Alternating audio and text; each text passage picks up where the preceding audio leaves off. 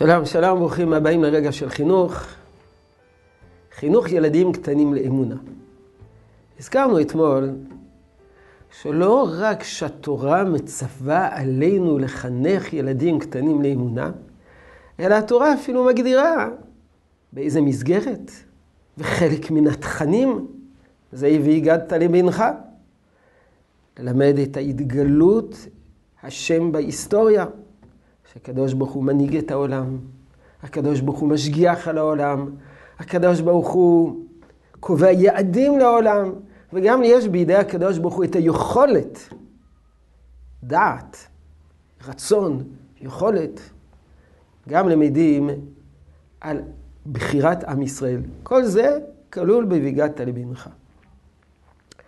אבל יתרה מזאת, הרמב"ם כותב במורה נבוכים, שהסיבה שהתורה דיברה בלשון בני אדם, דהיינו לא בלשון פילוסופית ולא בלשון הגותית, עיונית, אלא בלשון פשוטה, שלעיתים יש אפילו מונחים שאינם ממש מדויקים. וירד השם אל הר סיני, כביכול הקדוש ברוך הוא ירד. חרון אפו של הקדוש ברוך הוא, וכי יש לקדוש ברוך הוא אף. כותב הרמב"ם במרווחים שהסיבה שהתורה דיברה בלשון הזו, מכיוון שהתורה פונה גם אל הילדים הקטנים. וכותב הרמב"ם, והללו, הילדים, אין ביכולתם להבין את הדברים כהווייתם. הם לא יכולים להבין את הדברים במושגים פילוסופיים מופשטים. צריכים לדבר איתם בסגנון שיותר ממחיש את הדברים.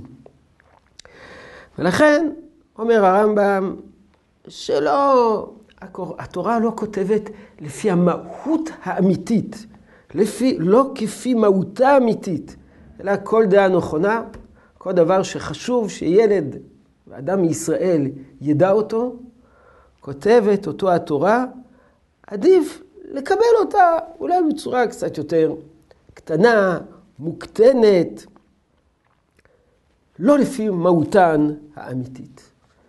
אז רואים שריבונו של עולם בעצמו ניסח את התורה בצורה כזאת, שהיא תהיה ראויה לקבלה בהיבט אמוני על ידי ילדים. אז, אז אנחנו צריכים לדבוק במידותיו של הקדוש ברוך הוא, ללכת בעקבותיו. אם הקדוש ברוך הוא את התורה בעצמה, הוא התאים ליכולת הקליטה והתפיסה הרציונלית של ילדים, על אחת כמה וכמה שאנחנו צריכים ללכת בדרכו של הקדוש ברוך הוא ולחנך את ילדינו לאמונה, כפי היכולת שלהם להבין את הדברים ולהשיג אותם. יהי רצון שתשרה ברכה בעבודתנו החינוכית. שלום שלום.